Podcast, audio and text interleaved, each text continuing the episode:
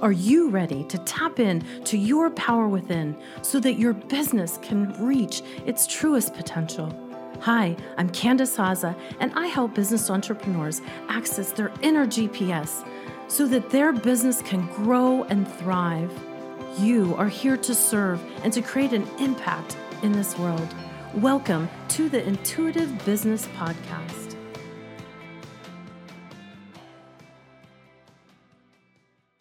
Hello, everyone. I just wanted to say from the top of my heart, the bottom and both sides, that I'm really welcoming you here today. Let's just take a deep breath in today, whoosh, because we all need it, especially me. Maybe you too. I feel when I breathe in that it just reminds me of life and that I have life and that life really is good. I'm sitting here in my office, a little bit frustrated with myself because for some reason my podcast just wouldn't come out of me. And I know the reason why. I was in my head. I was saying, what should I say? What do people need to hear? You know, what should, how can I make them feel better? And as I sat with that, the more confused and the more confused and the more confused, the more stuck I became. And so today I just hit record and I popped on, just like you were sitting here with me as my friend in a crazy time. And we both have this big glass of water, and we're sitting in my office together. And as we sit here together, we might be hearing some of the birds cheeping as they're cheeping right now. And some of the white tufts on my tree have fallen away, and little buds of green leaves are coming up. My hostas were um, about a week and a half ago, they were about two inches, and now they're about nine to 10 inches in just a week and a half. And the little puffy pink tree that's next to me, half of the pink flowers are on, and half of the red leaves are on.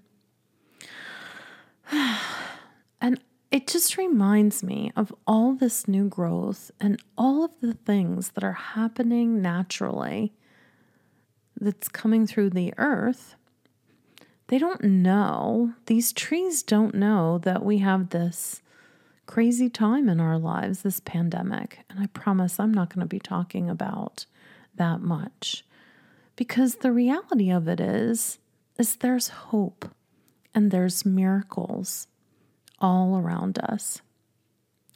I'll never forget I was sitting with my financial advisor and I really like him he's such a developed soul, and I just feel like I trust him so much, which is probably a pretty good thing for my financial advisor who has um, quite a lot of, of my funds that he manages.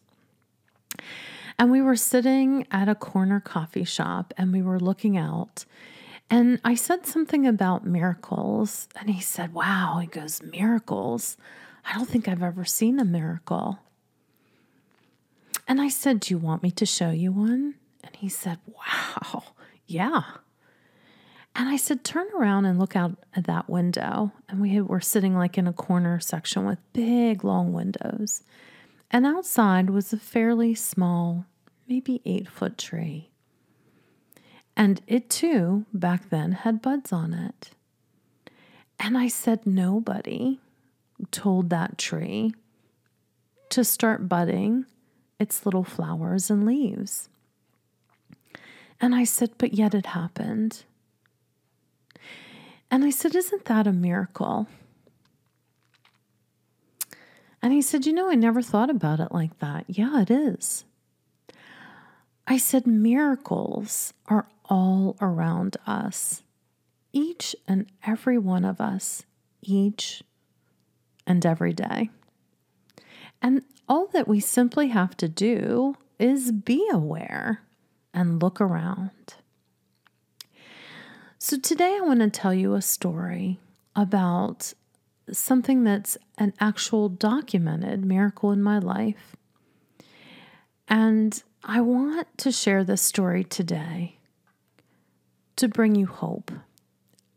Because some of us might start feeling that this is an impossible situation that we're living in.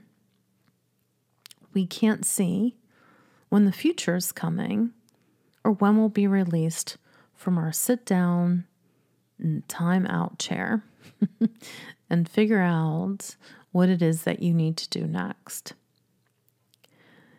So I start thinking about how, while miracles can be just that miraculous, miracles might not always be the easiest things to achieve. And so here's my story of not being able to see an end in, st- in sight, but still holding on to the hope. And that's what I'm going to offer you today.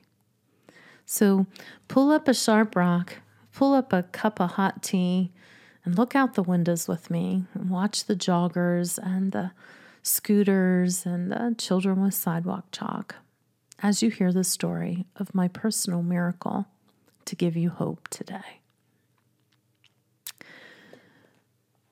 So, I'm trying to think how to put a pre frame on the time of when this happened. I guess I was about 30 years old, and my daughter was five. And my, my daughter just popped into the world. You know, she just, one day it was like we were fairly newlyweds, married about a year and a half. And the next thing we know, this beautiful young lady, Carly, is coming into our world. And she came in just like that. And we accepted her just like that.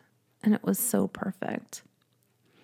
And I had this little girl, and she had blonde, curly hair, and she looked like Shirley Temple. And every sound that she spoke was enunciated with joy and happiness.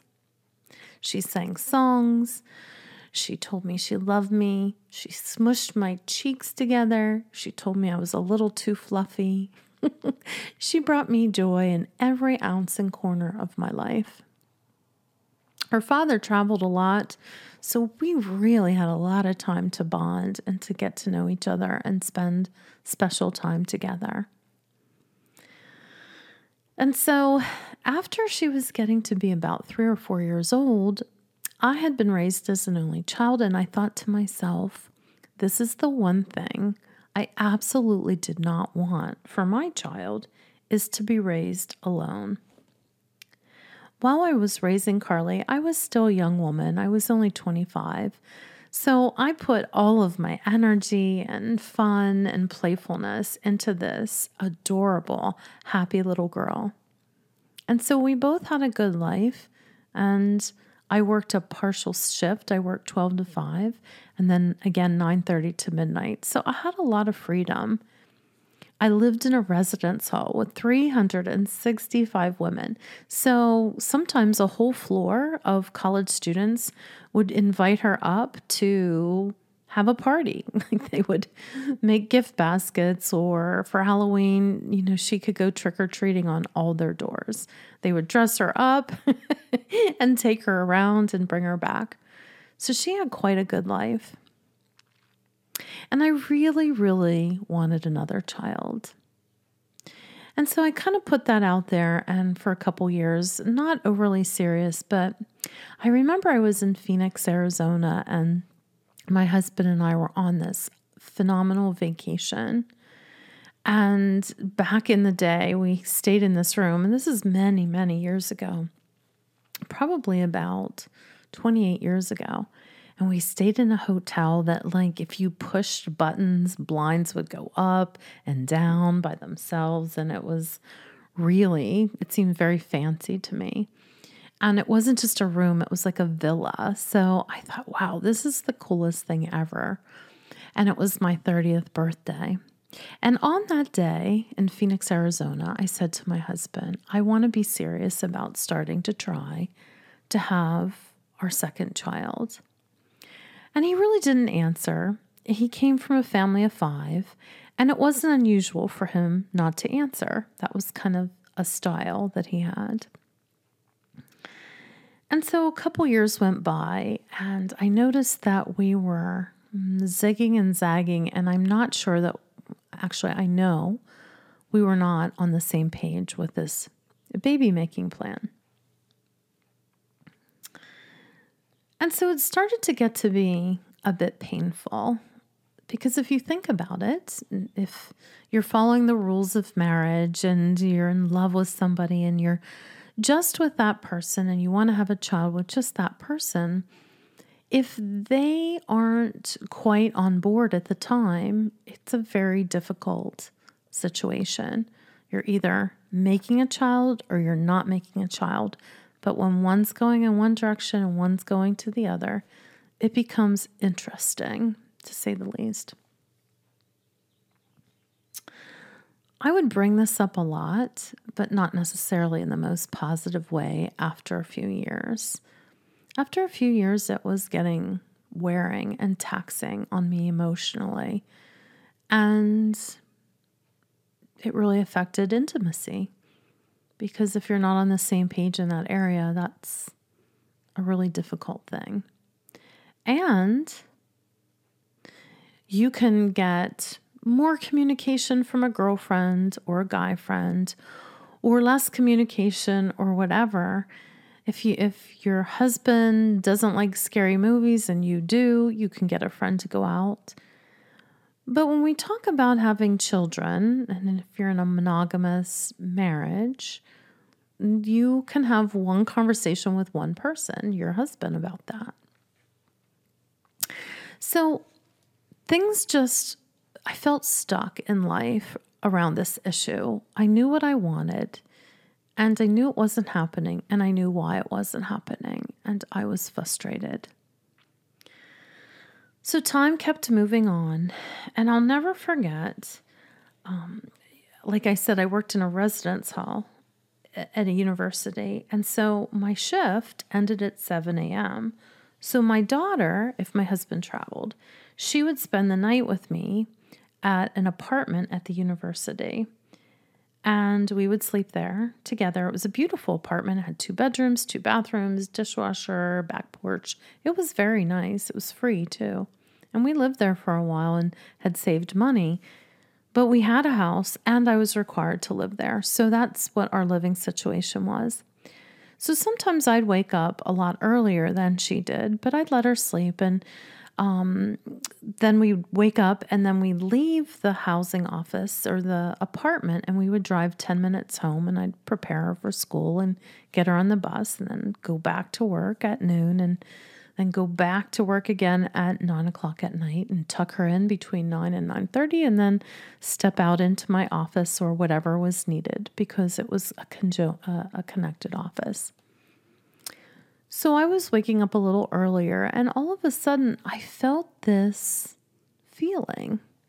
And it was the same feeling that I remembered before when I nursed my daughter. It's a very unusual feeling. It's when you're going to nurse them, there's this feeling called a letdown, and it's a feeling of euphoria. And it's almost like the hormone shoots through your body, and it's very, very distinct. And my daughter by then was probably about um, six years old, seven years old. So it had been six or seven years since I had experienced that. And it was that distinct that I, I was wondering if something was wrong with me. And so the one morning it happened again. And this time I asked better questions. With intuition and when I do intuitive readings in the Akashic Records, it's always about the questions that we ask that give us the distinctions and the clarity.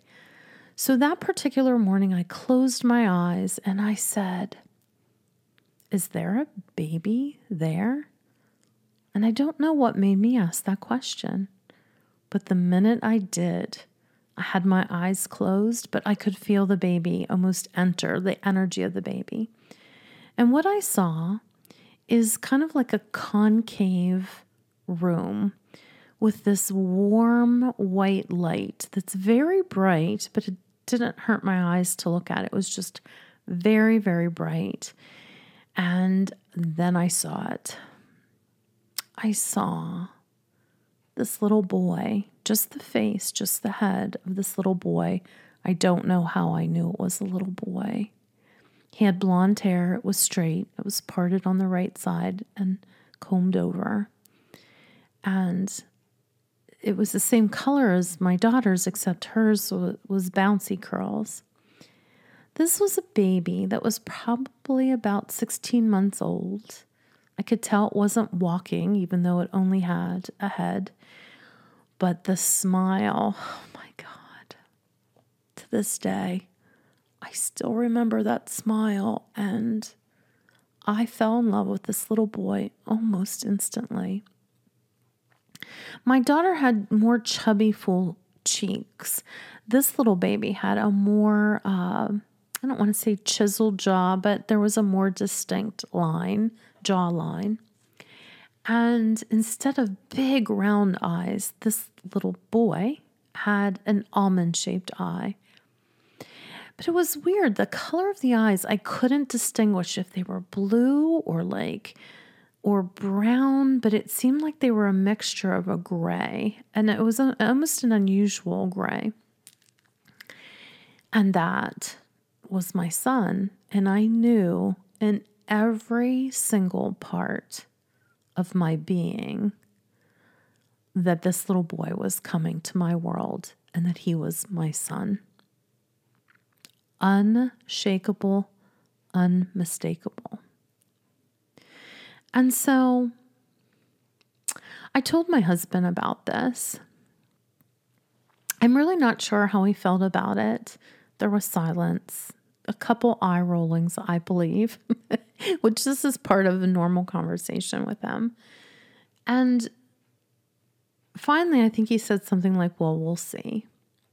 And after a few months of we'll see, I said to him, Can't we just, if this vision, which I can't say I had many visions in my life that were so, so distinct and so knowing that every part of me knew that this was truth.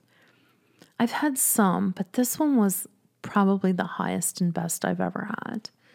And I just said to my husband, hey, why don't we let the big guy or the big lady upstairs make this decision for us?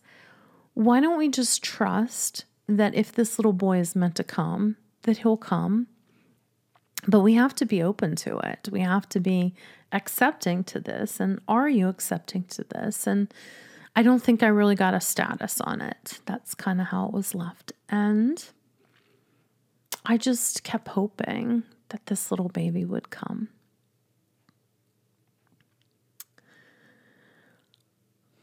A little time after that, my husband's father became really sick. He was sick in June and he lost use of one of his arms and things weren't going well. And by August, he was diagnosed with cancer. And I remember it was like the first weekend in August. And I remember Tim and I went to see Batman, one of the original Batmans. This is a long time ago. This isn't Batman 7, 8, 9, the Joker. It was Batman, the first rendition of it. And that evening we came home and we got a phone call from my husband's mother in law that, or from my husband's mother, that my father in law was very sick and it didn't sound like there was much hope, and his condition worsened. But that night, I just remember I love my father in law so much, and I had lost my dad five years before. And it just brought so much grief into my heart to have to lose somebody else. I just.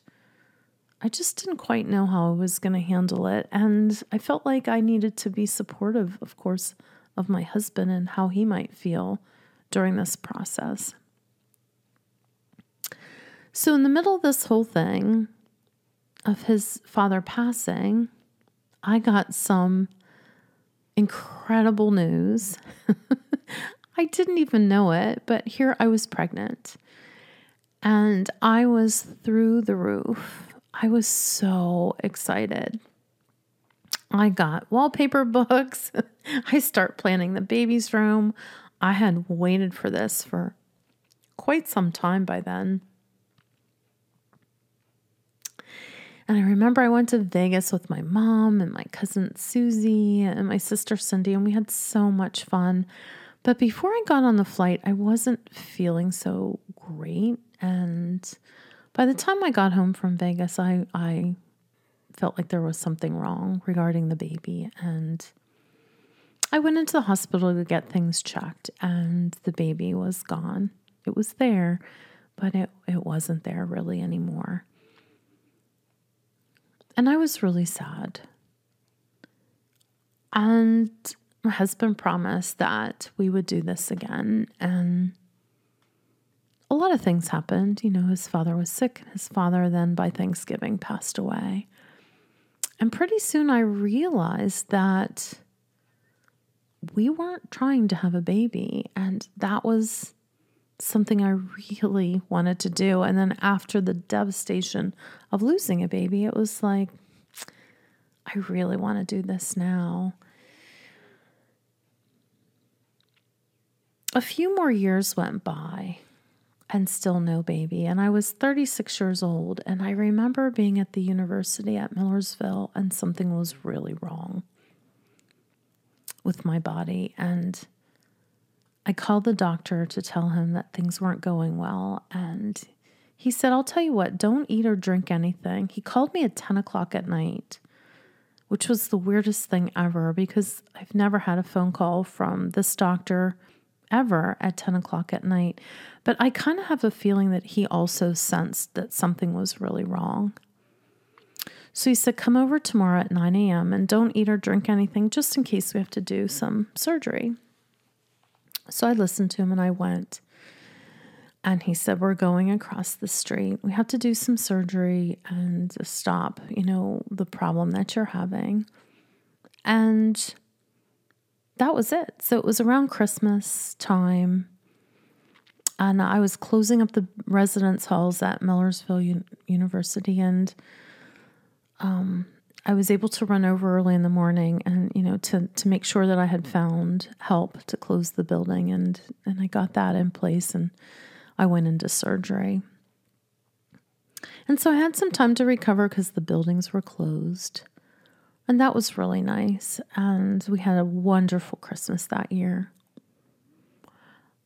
And on January 2nd, I got a phone call from my doctor that had called me late at night and he said, "Candy, um are you home alone? And I said, Yeah. And he said, Can you can you sit down for a little bit? He goes, We're gonna talk for a while. And I said, Okay. Never a great thing when a doctor says that to you, and I knew.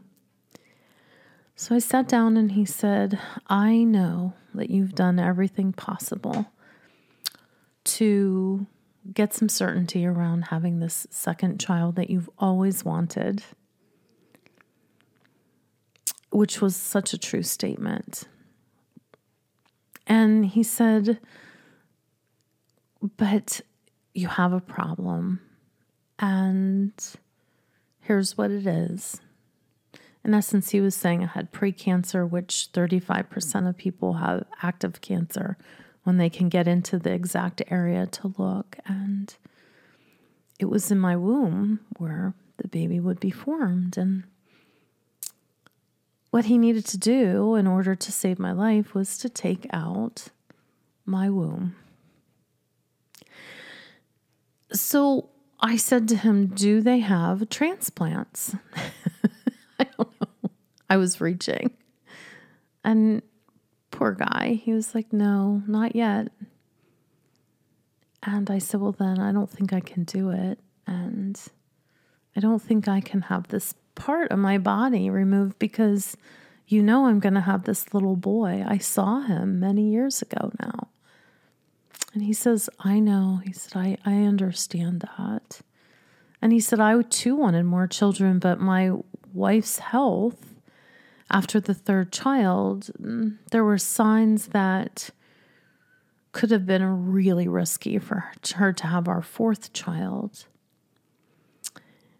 And I, in my infinite wisdom, said, Well, which one of those children would you have given up of the three that you have? And he said, None. And I said, I don't want to give up my two. No, remember, I only had my daughter.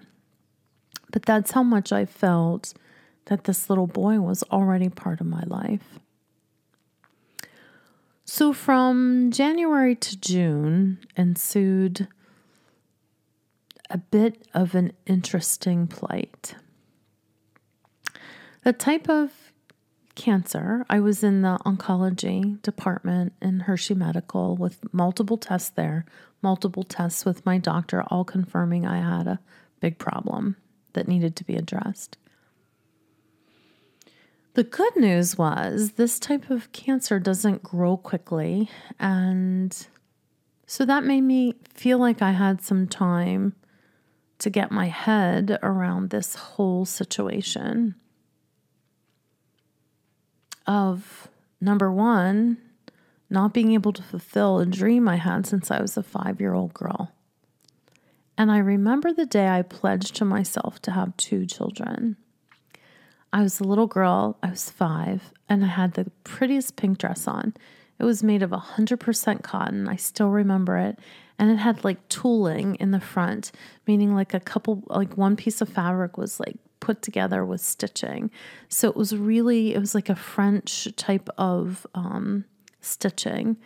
And it had a little pink collar and I remember the pink bow on the dress had snaps on it so that you could take it off when you washed it. And my mom would iron this 100% cotton dress to perfection. And she and my father went to a wedding. And when they came back, they had um, brought the uh, favors, they used to call them at weddings, and they were always mints and they were wrapped in a white little netting. And they had two wedding rings with the name and the date typewritten and cut in like a little Hershey Kiss um, tab that it would look like that hanging off of the the the mints. And they would always save me this. And so I remember leaving my Aunt Carol's in that little pink dress and being outside in between getting in the car. And I put this wedding ring on like a, a marriage. And I looked up to the stars and I said, I will have, I will be married and I will have two children. And I was five years old. And I meant that with every part of my being. And I knew why I wanted that is because I was an only child then. And I remember feeling lonely at times. And so that's when I made the commitment and so that commitment that I made to myself, that pledge as a five year old girl, was gone like that in a moment. So as I kept going to Hershey, finally, I had to make a decision. And I decided to have the surgery on April 16th. But I was mad. I thought I was mad at my husband for not giving me what I asked him to for many years. And so I wrote a letter and I put both of our wedding rings in a little pouch. And I put it in an envelope and I invited my girlfriend to take me. I asked her to take me to have the surgery because I was so angry at my husband. I couldn't think that he would be the one to take me to surgery. And so I had made the plans that I couldn't live in this marriage because the pledge that we took to ch- to take children willingly and lovingly from God to me was broken. I think it would have been easier sometimes if it was a different thing, but it was heart wrenching to me. But who I was really angry at was not him, it was me for letting this, I'm going to call it a game, be played with me. That honesty about what he wanted and what I wanted wasn't communicated. And that it was my full and complete responsibility to either say, hey, like, I need to be respected with this wish, or we need to get professional help to talk about it. Whatever the case, I'm the one, full responsibility, did not take responsibility for that and just let it go on and on until in that moment it was a tragedy to me.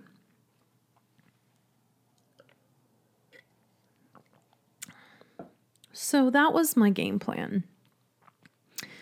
And as they say, the best laid plans. So when I went for my final appointment to have my surgery, Had to have one more examination because I was so young. And surgeries weren't completely perfected about um, removing the uterus. So we were going to see which type of surgery. And I just absolutely could not bear the thought of having a scar on my abdomen because in that moment, I had a deep wound in my heart. And I wasn't sure that that was going to be able to heal. But a scar on my body to prove what was taken away. That little boy, I just couldn't live with that. And if you say, oh, you could adopt, I was adopted. I love being adopted, but this little boy was not adopted. He looked so much like my daughter. I knew he was a genetic child. And if I was having a challenge, challenge getting a genetic child, there was no way I was going to be able to ask for somebody else's birth child to come into our home. So for me, I felt completely hopeless.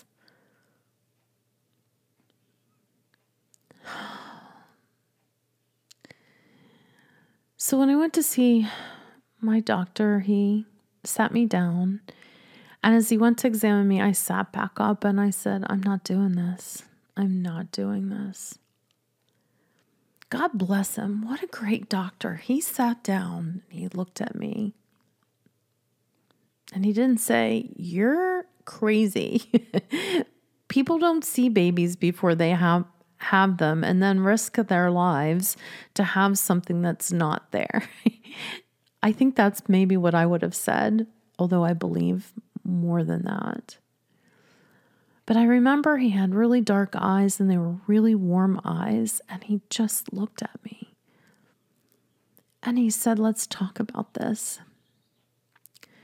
He said, You're okay now. And he said, But this has been going on for some time. And he said, You have a sweet little girl to raise. And where this cancer goes is out of your uterus and goes down your fallopian tubes and into your ovaries. He said, We're okay now. But when that happens, we're not okay. I got what he was saying, and I said thank you because I knew that that was said out of love. And I left, thinking there's no way in hell I'm getting this surgery. That's all my mind would go to, even though I knew what he was saying was true and real. Inside of my heart, I knew what I believed that this baby was coming was true and it was real. So he said, Let's make a deal. And he said, After the deal's made, you have to follow through, or I can't be your doctor. Now, I can't tell you the type of love I felt for this man. He was an incredible surgeon, he was an incredible doctor. He was willing to tolerate when I wouldn't want to use one drug or use another drug or use, you know, some holistic things. He was extremely tolerant and honorable to my wishes, always. So I knew that that wasn't going to be the end. Like I knew that I would still have a relationship with him. So I said to him, What's the deal? And he said, You've had multiple tests. All the tests have been the same and have proved exactly what you have, which probably not saying right, but is an endogenous hyperplasia and precancerous cells which basically means the only way to save the body is to get rid of the diseased organ. So he said, We'll go in one more time. We're going to do one more test and sampling. And whatever the results are, you have to have surgery within six weeks. And I'll do it but it has to be done within the six weeks from the diagnosis. I'll either make sure you get on the schedule or do whatever needs to be done, but this needs to be taken care of. I shook on it. I said, but here's my deal I'll do the test, but I'm going on vacation and I don't want to know anything when I'm on that vacation because I was having emotional spirals and negative energy and hateful energy towards my husband, and I had finally transitioned my emotions around that. And so I shook on that deal. One of the ways I did transition my emotions, and I don't know what your belief system is, but I really believe in angels and guides and that they come to us in our greatest needs. I was depressed when I was diagnosed, and I remember about February, my husband was going to Phoenix again. Isn't that ironic? And he invited me to go. He had meetings, so I would have a lot of time to myself, but he always stayed in such nice hotels and um, breakfasts were usually included. And it was Arizona and it was February and it was around my birthday. And he knew I was really depressed. And he knew I wasn't myself and definitely wasn't myself towards him. So I agreed to go, but very loosely. He got me a flight. I was coming in late at night, and a car was supposed to pick me up. I think I got in at two o'clock in the morning. And he said, Could you do me a favor and just let me know if you're not coming? Because that's kind of where we were at. I said, All right, but honestly, I wasn't going to make any promises because I had to really lean into who I was and respect, you know, my sad. I was sad and I needed to just respect what was happening because it was hard to push through. And at the time, I, I remember I don't think I was seeking like any counseling or anything. So I was kind of trying to do this on my own. And so I got there. I ended up going to Phoenix, Arizona to meet him. It was two o'clock in the morning. My car didn't come. So I'm standing out in the middle of an airport, and this is before cell phones and Ubers and Lyfts. So if a car didn't come for you, you were either going to spend $250 on a taxi to get somewhere, or, you know, you're going to look for a bus for the hotel, which, you know, it was two o'clock in the morning. So there happened to be a dental convention, and I flew in with a husband and wife dentist, and they invited me to come along. I think they rented a car, and we happened to be going to the same hotel. So that's how I got there. So I get to this fancy hotel really late at night with no bags. And my one rule is before I go to bed, I have to brush my teeth or I don't sleep all night. and no toothbrushes. Fancy hotel and no toothbrushes to give out or to sell. So now I'm starting to get really pissy. you know, I, it's two o'clock in the morning. Yes, it's nice weather. I don't have a toothbrush. I don't have clothes for bed. I don't have anything except my my purse, and I crawl into bed. And that's all I remember about that. I know I wasn't happy. And the next morning, my husband kissed me goodbye. He gave me some certificates for breakfast and told me where to go. And I was like, rah, rah, rah, like grump, grump, grump. And so I was wide awake and I was lying there and I was like, I'm completely naked. I don't have any clothes. I don't have any makeup. I don't have anything that I need. And I was grump, grump, grump. And it's morning in Phoenix, Arizona. So I'm just lying there. I'm holding the sheet up and I hear somebody in the other room that's adjacent to us. So when you came into our room, we had a whole sitting area with a, a bar, and then you walked through that area, and there was a bedroom, then you walked through another area, and there was a beautiful bathroom. And so I heard somebody, my husband had already left, and I heard somebody say something. And I I like pulled the sheets up even higher, and then I thought, what did I just hear? What did they say? And I heard a voice as distinct as the voice that you're hearing in your ears right now say, You still have a uterus. and I thought, well, what kind of bellboy would bring my bags in and say that? Because my whole thing was it was either Tim's voice or it was the bellman's voice. But the third thing that was quite perplexing is I could remember thinking, I don't know if this was a man or woman, which was even more confusing. And later years, I learned that angels and guides can be often androgynous or choose the sex that's most relevant to the moment. And that's why I couldn't distinguish what this person was saying, or not, I, I distinguished very distinctly what they said, but couldn't distinguish their sex.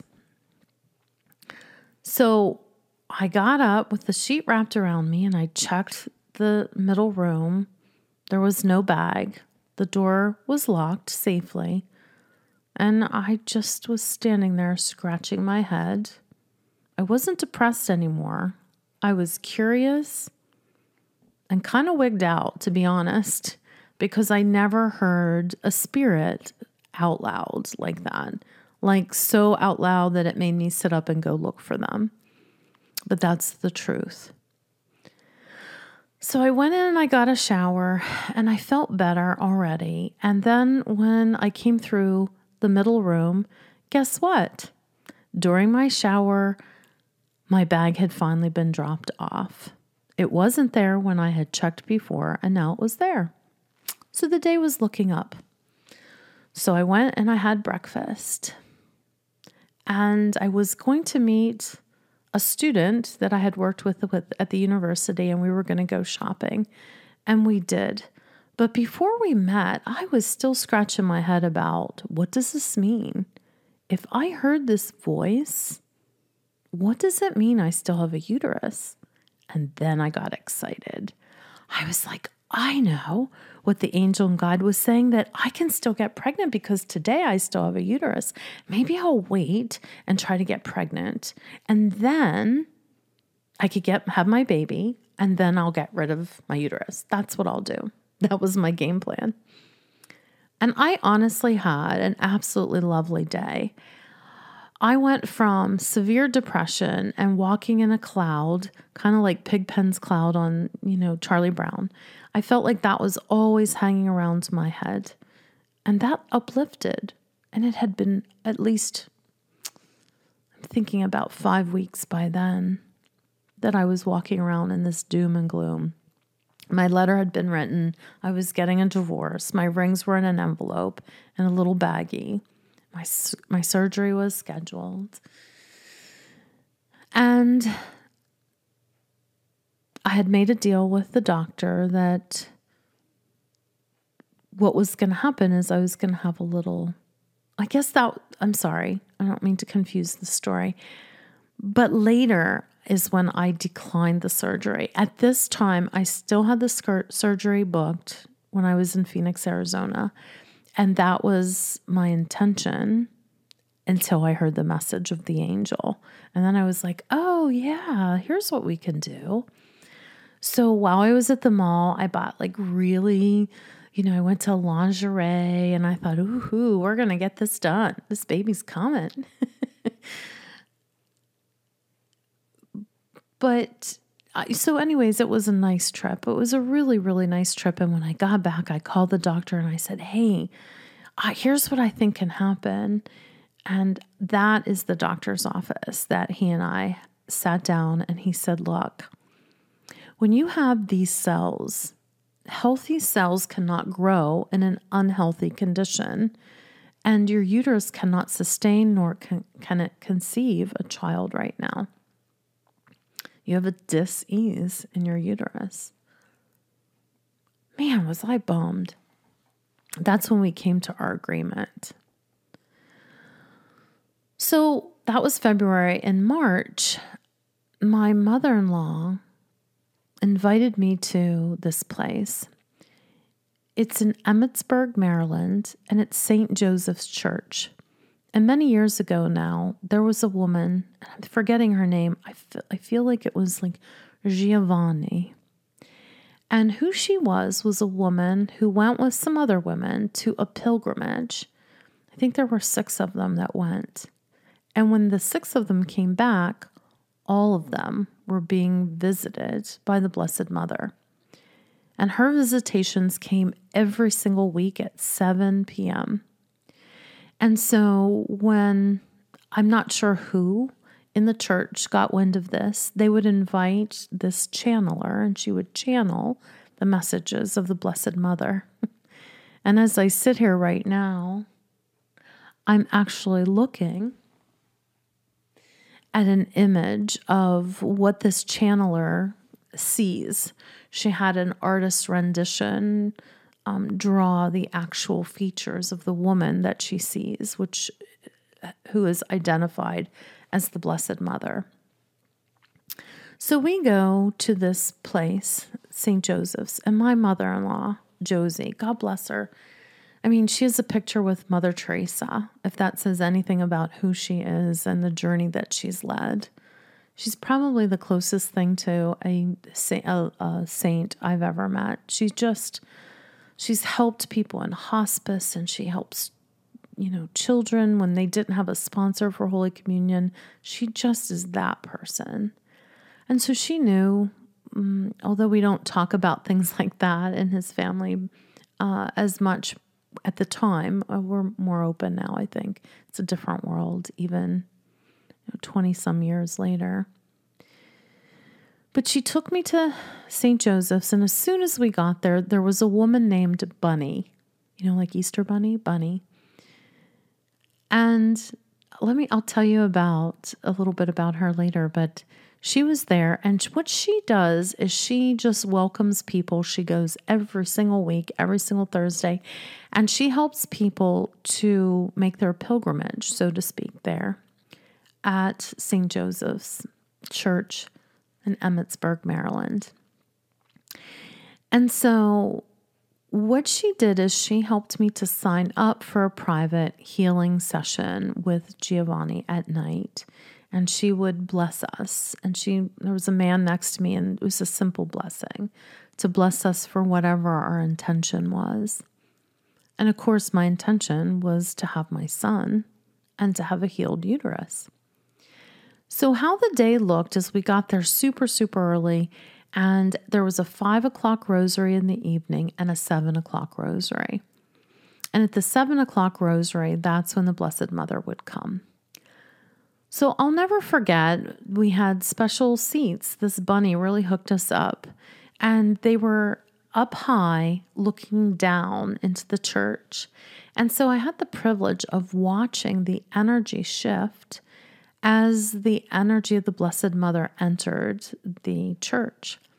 I could literally feel the hairs on the back of my neck stick up straight.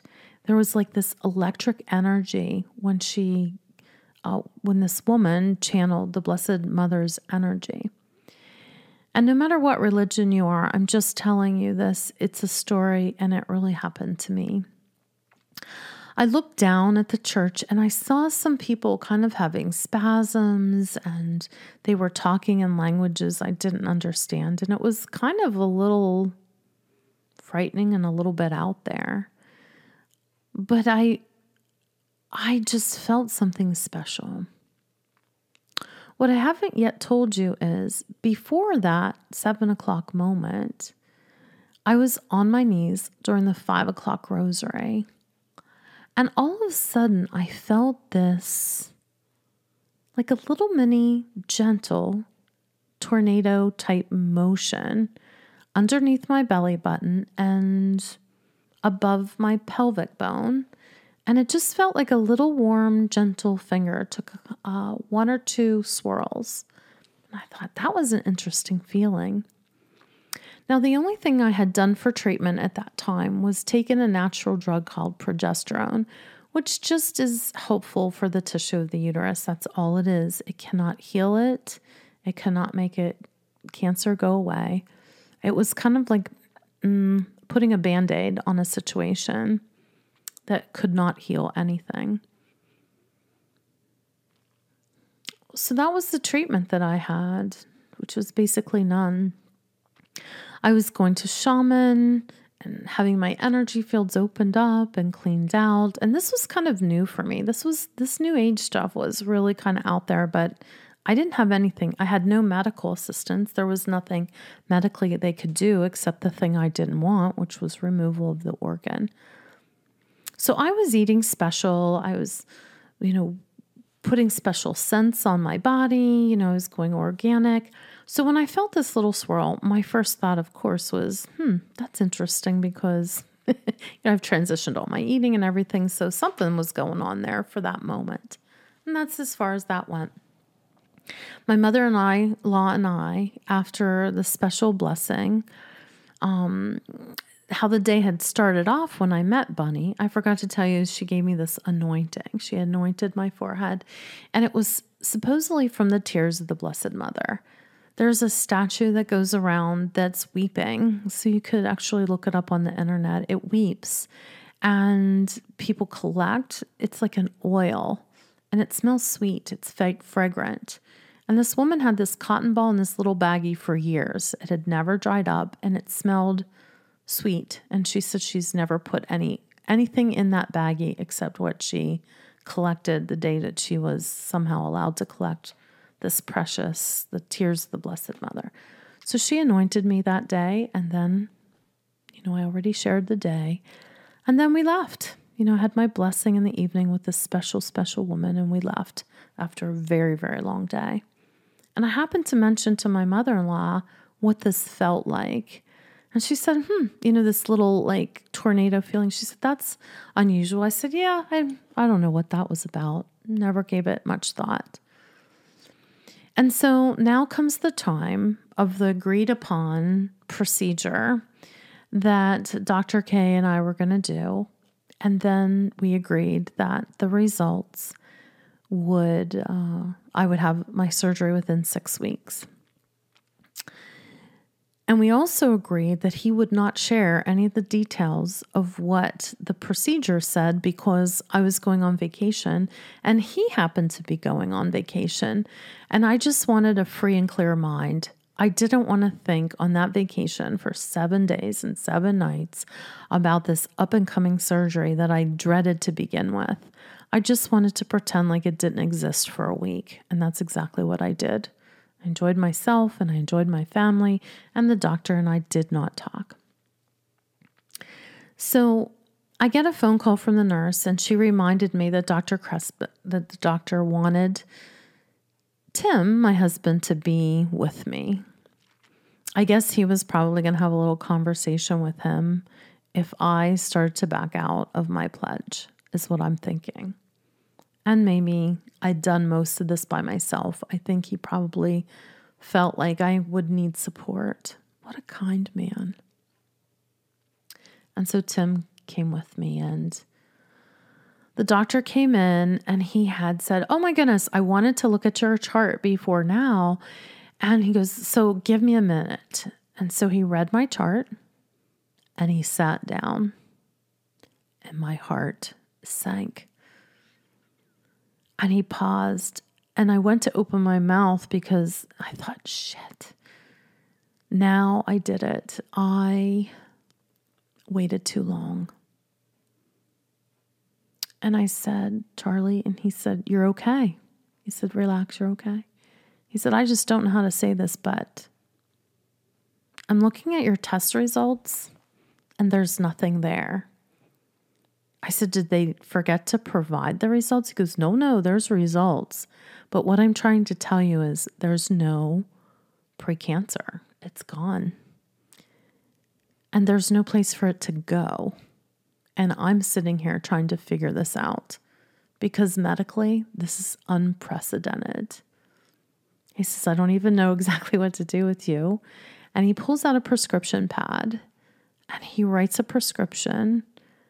He tears it off and he looks at my husband and he said, I don't know if she can conceive a child, but I can tell you something. This is the time to try.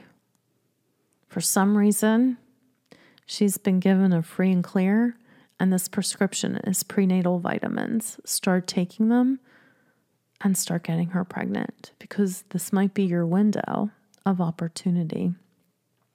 And he says, and I'm not sure how to explain any of this. He said, I don't want to give you false hope, Candy, but I am telling you that you're healthy and you would be able to conceive as far as I can see.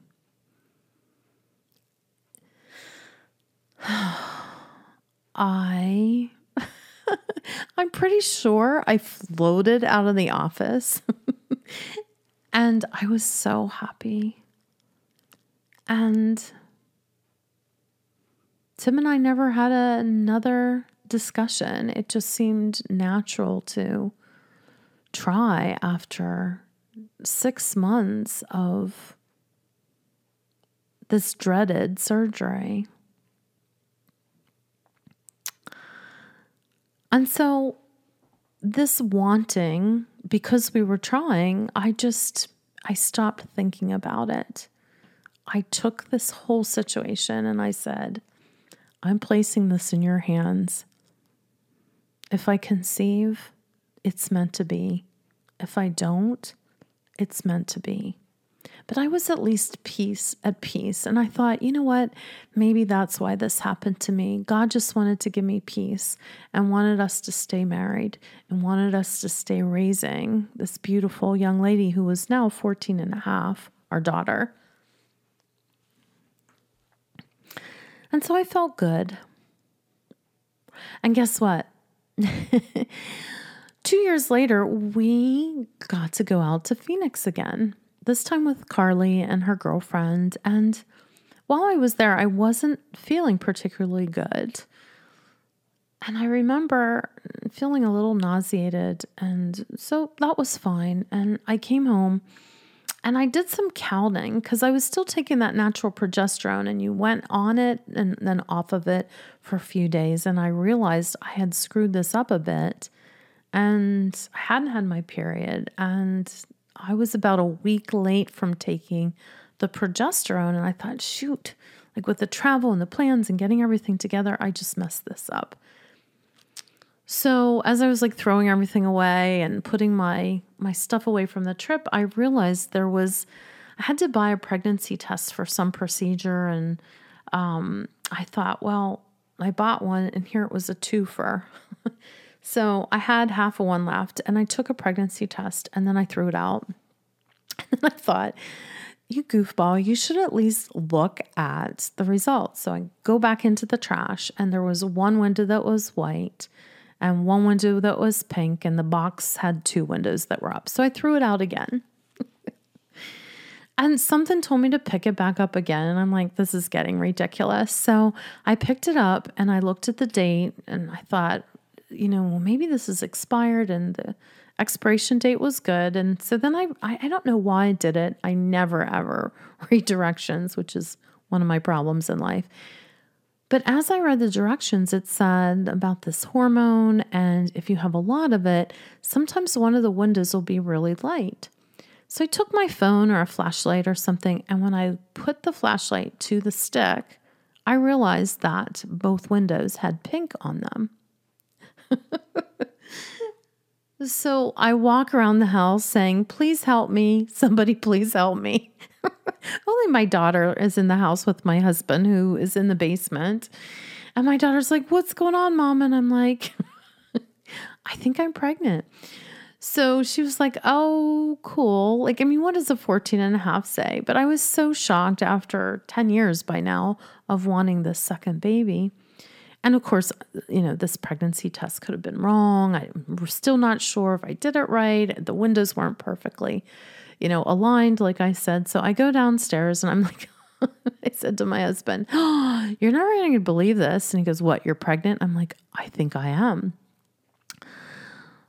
So the next morning, I decided to go to the doctor and I had a test and I was waiting for the results. So I left the doctor's office and I was thinking, hmm, I wonder if I'm really pregnant or not. And so they called and they said, Congratulations, you're pregnant. and I looked at the calendar and it was April 17th. My surgery had been scheduled April 16th. I had conceived a child after pregnancy, and it was unprecedented. I'm now 59. My son is 20. He's 19 years old. So it was 20 years ago I was pregnant. And I had surgery a few years ago, and I said to the doctor, the same doctor that delivered my beautiful little boy. He walked me down to surgery because I had to have hysterectomy. I didn't have to. I there were some challenges and he said, "You know what? At this age, I don't know. Like we're not going to have a precursor anymore." I was 54, I think. 52 and he said so it might be the best thing to have it removed and I agreed with him. He walked me down the hall,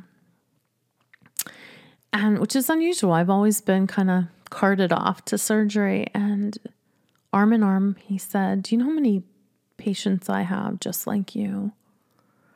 And I thought, geez, my daughter's, even today as we sit, she's 33 years old.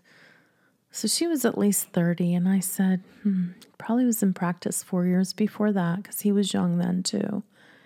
And I said, probably about 30 or four years you've been in practice. So I would say probably about a dozen people. And his practice is huge. I think one of the biggest in our county. And he said, I am looking at the only person I've ever seen this happen to. And I was like, wow. I mean, I always knew that this was a huge gift the pregnancy but I hadn't really processed how much of a gift it actually was. My son was, I mean, hands down a gift. And I said to, the doctor, I said, Would you do me a favor? I said, When you remove my organ that gave me my two beautiful children, would you just spend a moment in thanks for it holding and protecting my two children and bringing them to earth so that I could have them in my life and to hold them and to enjoy them. And he promised he would. So here's the part of the message that I want you to hear regarding hope. Right now, we are in interesting times. They're unprecedented. And some days we might feel like there's no hope or there's no controlling this. Or what if we can't get our lives back? There's all these fears and questions and feelings of uncertainty. And as you listen to this, most likely you will be at home. But here's the message in all of this? The first thing is that once I was pregnant with my son, his name was supposed to be William John or John William. William after my father, John after Tim's father. Both uh, were, both had been deceased, both parents. And so that's what the name of this little boy was going to be. I knew it I knew it. I felt it in my heart. But what I also also felt in my heart when I was pregnant was there was a big feeling of a brake being put on. Like, mm-mm, it's not his name. But no other name would come to me no matter how hard I looked and no matter how hard I tried. And I remember one day I had gone to BJ's, which is like a Whole Food store, and I usually rarely eat meat, red meat, and especially back then I didn't. And I was buying the Fred Flintstone packages of steaks and bringing them home, like the big pack. And I remember I brought this pack home, and my husband looked at me, not being able to say much because I'm pregnant. He's like, What are you doing? And I said, I'm I'm eating. I want steak. So I invited my friend over, Chuck, who, you know, worked with me and, and Tim, and the three of us were sitting there eating these steaks. And Tim looks up out of nowhere and says, Phoenix. I said, What do you mean, Phoenix? And he goes, I just heard in my head that's supposed to be our son's name. Now, as some of you may know, my business is run off of intuition, and I'm really good at it. But honestly, he has an intuitive side. We all do. He just uses it at different times and differently. But in that moment, I really believe he heard that voice that said, Name your son Phoenix. And I start thinking about, well, you know, the first time I wanted my son, we were in Phoenix. Right before I found out I was pregnant, we were in Phoenix. So that might be a cool name, Phoenix. But that name was a little different. And when I start researching names of that generation, it wasn't as different as I thought. So I wasn't overly concerned but I just wanted to be certain, so I just waited. So I go into uh, at the time my daughter was in a Catholic school in like in uh, St. Leo's, and everybody had known for years how much I wanted this baby. They, I mean, it was if people knew me, they knew I wanted a baby. and I would hold anybody's little baby. I just, I was almost, it was an obsession for me to have this baby I wanted. And, and that's a strong word, but I really was committed to having this child. So when people found out I was pregnant and that I had the cancer, which they watched that whole battle as well, I cannot tell you the amount of cards and the amount of joy and the amount of love that was sent our way. It was incredible. So I go over to the school and I happen to bump into the one and only nun, Sister Dorothy, in that parish. And she says, I hear we have some excellent news. And I said, Yes, sister, we do. And we had just kind of walked out of church. So we were in the the gathering space. And she said, Well, this is a very special child, isn't it? And I said, Well, all children are special, but this one, really, in my opinion, is really one of God's miracles. And she said, Well, what are we going to name this miracle baby? And I said, Well, I'm thinking, oh, great. the nun has to ask me this. And it's not going to be a Joseph or a William or a John. And I said, Sister, we're actually thinking about this name, and it's Phoenix and it has special meaning to us, thinking of the two trips in Phoenix. And she says, Come here, I want to show you something. And she brings me back into the church, and we both look at this huge circular window of stained glass. And in this stained glass, she points to this bird flying and then a Eucharist. And she said, That's a phoenix bird. And I said, What do you mean? And she said, Look at my necklace. She said, Somebody hand made this. It was silver and it was a, a bird of sorts. And I said, I don't understand, sister. And she said, Did you ever hear the story of the phoenix bird rising from the ashes? And I said, No. And she said, You're considering the name Phoenix and you've never heard this story? I said, No.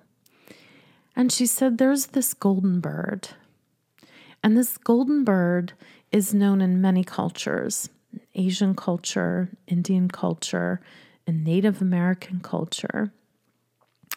And the premise of this story is that this bird, like hope, rises from the ashes, ashes of devastation.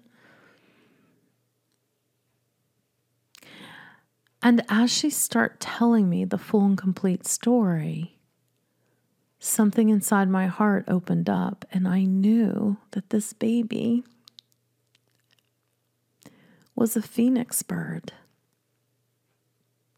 Its name was absolutely appropriate. And so, as time went on, I found more and more references about this phoenix bird, and it just seemed like such an appropriate name. And so it's getting closer to the time when the baby was supposed to be born. His due date, I still remember, was December 13th. And I had been watching this story called The Baby Story, and I thought, how cool the baby story is. You know, back then, 20 years ago, real time TV was still kind of unusual. So these baby stories of real people giving birth sounded really cool. I don't know what made me do it, but I got up from the TV after watching the baby story and I put my hands on the keyboard and there was an email to send in this notification about your story. And I just shared the story that I just shared with all of you just now. And so in the beginning of November, I get a phone call. and this person, it was a woman, she said, Hey, you know, my name is so and so. I'm from the baby story, and we'd like to do a a story on you and your family about your up and coming birth on your son. I was like, oh my goodness. And so, after a very long process of getting some approvals from medical staff, because you have to get approval from the doctor's office and the hospital and multiple places and get things signed off for liability and insurance, Thanksgiving was coming, and so was the baby story to our home to film the baby story. And so we got a full and complete version of not only the birth, but the beautiful story of my son and how his birth gave so many hope. So today, what I'm saying to you is that we are in tough times. We've all been in some sort of a tough time before. But how did it turn out? I thought I had cancer. I thought I'd lost my childhood dream of having two children.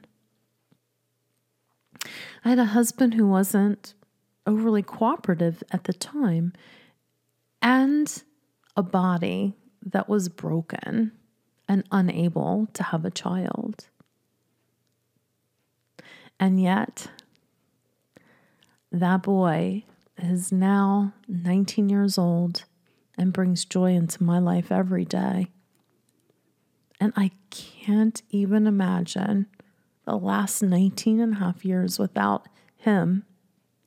And I can't even imagine giving my story of how he came into this world up.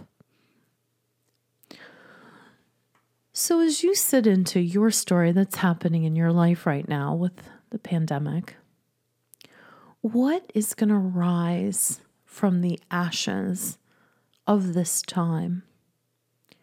What is going to be the phoenix in your life? What is going to give you hope right now? I am a living example and living proof, and my son's birth is living proof that you can come over and through any obstacles. This is serious. But we are all going to survive and overcome this. We are going to rise from the ashes. I invite you to look at my story it's a very old story now. But I made sure that I have it on my website. It might be a nice divergence from Netflix. or you might just be curious of what the whole thing looked like. Or you might just just want to watch it. If you go to CandiceHozza.com forward slash media, M E D I A, let me check my assistant. I believe that that's, um, I believe that that is the exact link that you can utilize to see this beautiful story. So make sure you put in www.candicehozza.com forward slash and you can put media, M E D I A. There's also forward slash a baby story video, but media is probably easier for you. So I invite you to always reach out to me, especially in these times of need. You might not be a Christian, you might not be a Catholic, you might not even believe in intuition or you might believe highly in intuition. It's all okay with me. Those definitions don't define who I am, but this miracle that happened in my life taught me so much about believing, believing in myself, believing in hope, and showing other people the message of hope.